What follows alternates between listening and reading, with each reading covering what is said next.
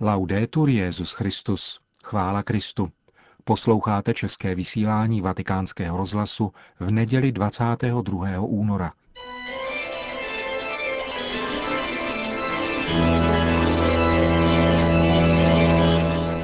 Církev a svět. Náš nedělní komentář.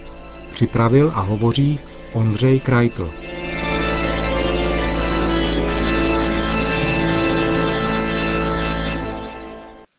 Musím přiznat svůj omyl. Před časem jsem v jednom svém komentáři napsal, že komunistická sektostrana dnes nepředstavuje prakticky žádné ohrožení demokracie. Propadl jsem tehdy nepřiměřenému optimismu. Pokud jste pak i vy uvěřili mě, omlouvám se. Je to jinak. Komunisté a jejich myšlenkoví souputníci nezaniknou nikdy. Jejich vliv nesetřeseme. S trochou štěstí se vytratí někam na politickou i společenskou periferii, ale budou nás doprovázet stále, tak jako se táhnou mrchožrouti za karavanou a čekají na svou příležitost. Proč tak dramatická proměna názoru? Celé to začalo recenzí Kamila Fily na nový film Marie Poledňákové s názvem Líbáš jako Bůh. Bůh s velkým B, podotýkám, tedy jediný nejvyšší. Ale asi to ani příliš nepřekvapí, že si naše pseudoateistická společnost plete bůžky s Bohem – to jen tak mimochodem. Byla to recenze nemilosrdná, avšak poctivá a spravedlivá. Fila označuje Poledňákovou za královnu normalizační zábavy a spolu s tím výstižně definuje normalizaci jako snahu zapomenout na vše politické, jako kulturu zapomnění. Celá existence se tehdy v 70. a 80. letech minulého století točila kolem zařizování domovů a chalup, sycení hladových krků a plánování, co a za co nakoupit v Tuzexu a do kterého ze zpřátelených socialistických států na dovolenou příští rok. V tomto kolotoči lidé nakonec zapomínají, v jakých podmínkách žijí a připadají jim pak snesitelné, normální a přirozené. Podle Fily platí, že pokud z nejznámějších filmů Marie Poledňákové odstraníme dětskou rostomilost a hlášky, zůstane nám fascinující obraz amorálnosti a nevkusu tehdejší společnosti. To stejné pak lze říci o jejich filmech z 21. století. Postavy zde jednají bez zábran a bez ohledu na druhé, neřeší žádná vnitřní dilemata a nepokoušejí se překonat žádné obtíže. Čekají, že se vše tak nějak vyřeší samo. Z filmů nelze vyvodit ani náznak odsouzení nějakého jednání, Vše je možné a povolené, vždyť žijeme v permanentní dovolené. Nakonec všechno nějak dobře dopadne a co na tom, že až do té chvíle si všichni lhali a chovali se bezcharakterně.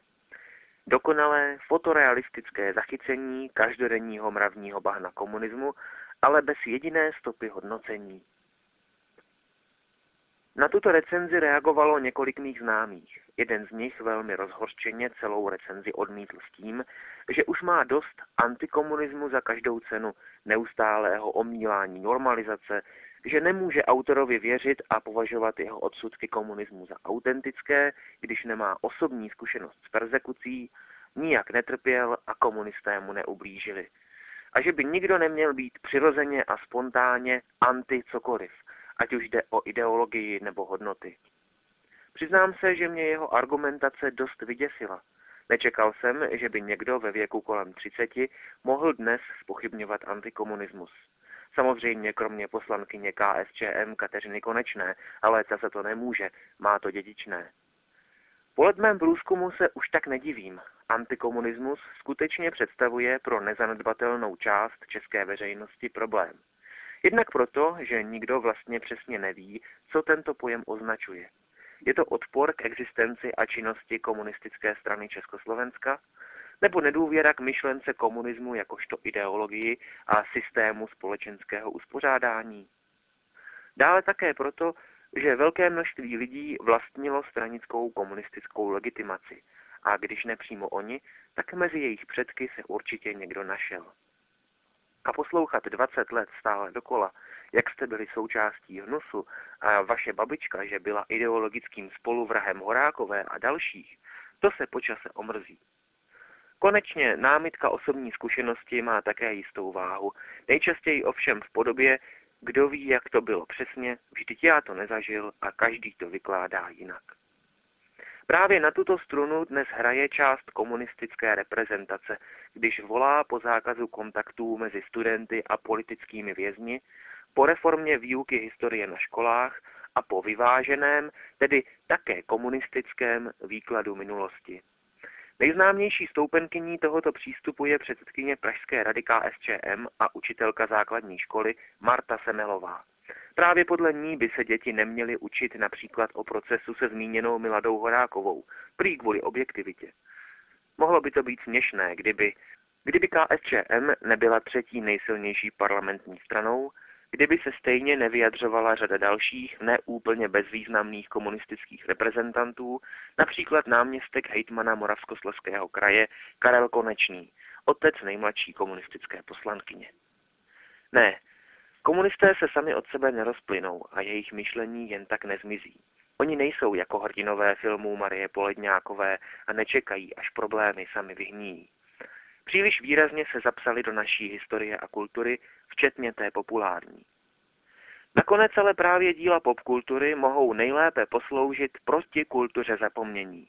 Umožňují totiž takzvané subverzivní čtení, výklad opačný k autory původně zamýšlenému. Tak můžeme číst krále Šumavy jako příběh lží, hlouposti a nenávisti ke svobodě i k vlastním lidem. Tak čteme tvorbu režisérky Poledňákové jako příběhy prolnutí ideové zvrácenosti s rozpadem individuálních hodnot a morálky. Při sledování komunistických a postkomunistických filmů snad nezapomeneme.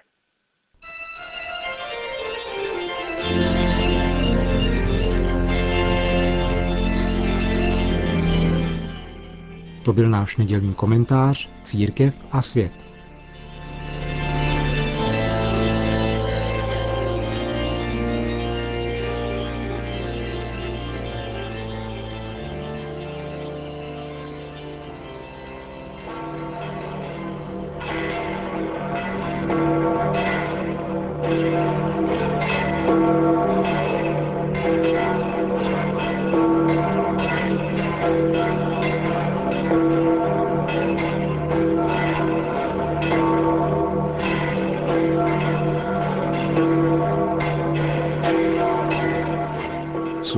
Římské počasí přivítalo na náměstí svatého Petra dnes kolem poledne nejméně 20 tisíc lidí, kteří si přišli vyslechnout promluvu Benedikta XVI.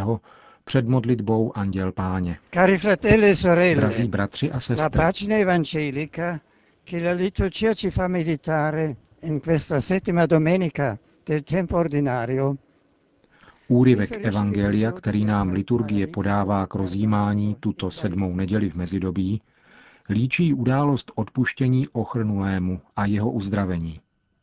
Zatímco Ježíš kázal, objevil se mezi nemocnými, kteří k němu přicházeli, jeden ochrnulý na lehátku.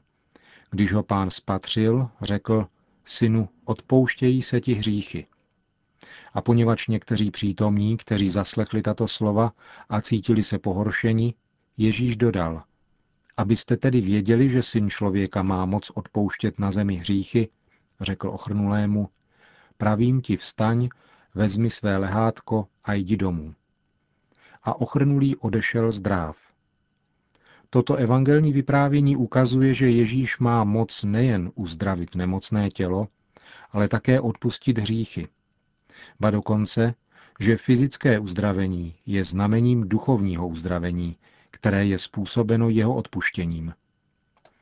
Hřích je vlastně jakýmsi druhem duchovního ochrnutí, z něhož nás pouze Bůh mocí milosrdné lásky může osvobodit a pozvednout nás, abychom opět nastoupili na cestu dobra. Nell'odierna domenica cade anche la festa della cattedra di San Pietro, importante ricorrenza liturgica che pone in luce il ministero del successore del principe degli apostoli. Na tuto neděli připadá také svátek stolce svatého Petra, významná liturgická připomínka, která vyzdvihuje službu nástupce knížete a poštolů. Petrův stolec symbolizuje autoritu římského biskupa, povolaného plnit zvláštní službu ve vztahu k celému božímu lidu. Hned po mučednictví svatých Petra a Pavla byla totiž církví v Římě přiznána primární role v celém katolickém společenství. Tuto roli dosvědčuje již ve druhém století svatý Ignác z Antiochie a svatý Irenej z Lyonu. Tato jedinečná a zvláštní služba římského biskupa byla zdůrazněna druhým vatikánským koncilem.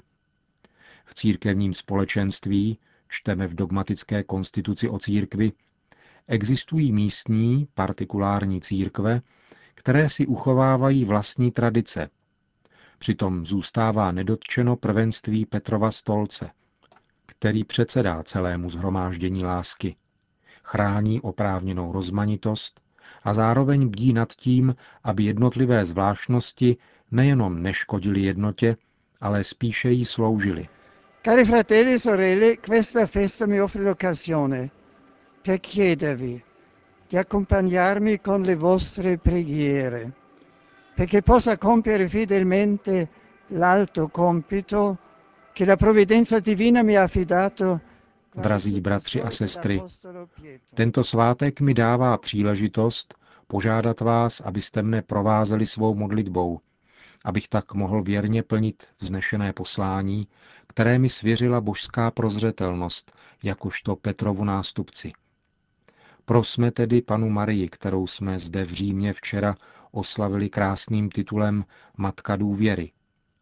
Prosme jí, aby nám také pomohla vstoupit s náležitou ochotou ducha do postní doby, která začíná tuto středu, působivou liturgií popeleční středy. Kéž nám Maria otevře srdce k obrácení a chápavému naslouchání Božímu slovu. Po společné modlitbě Anděl Páně pak Benedikt XVI. udělil své apoštolské požehnání.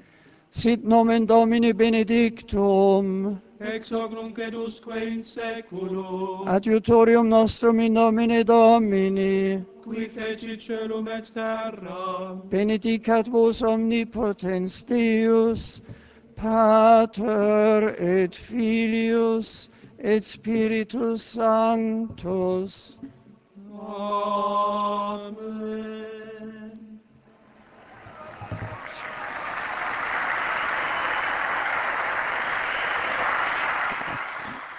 Další zprávy. Hanoj. V hlavním městě Větnamské republiky zemřel emeritní arcibiskup kardinál Paul Joseph Van Ding Tung. Narodil se roku 1919 a kněžské svěcení přijal roku 1949. Arcibiskupem Hanoje jej jmenoval roku 1994 Jan Pavel II. Byl podroben domácímu vězení a nemohl se tedy věnovat plně diecézní pastoraci ve více než stovce farností svojí diecéze. Namísto toho si věnoval studiu křesťanské nauky a vlastní spisovatelské činnosti. Kardinál Din Tung zakládal farní rady, které se ve Větnamu významně podílejí na pastoraci v místních společenstvích. Dnes je v celé zemi skoro 2000 takových laických farních rad, které se starají například o přípravu ke svátosti manželství. Kardinál Fan Ding Tung založil rovněž katechetickou školu, z níž vyšlo kolem 200 katechetů. Službu hanojského arcibiskupa zastával kardinál Din Tung do svých 86 let, tedy do roku 2005. Jeho pohřeb se bude konat v Hanojské katedrále ve čtvrtek 26. února.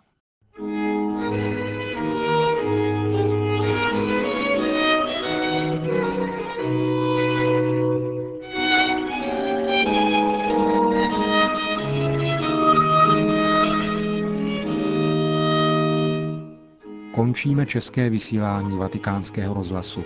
Chvála Kristu. Laudetur Jezus Christus.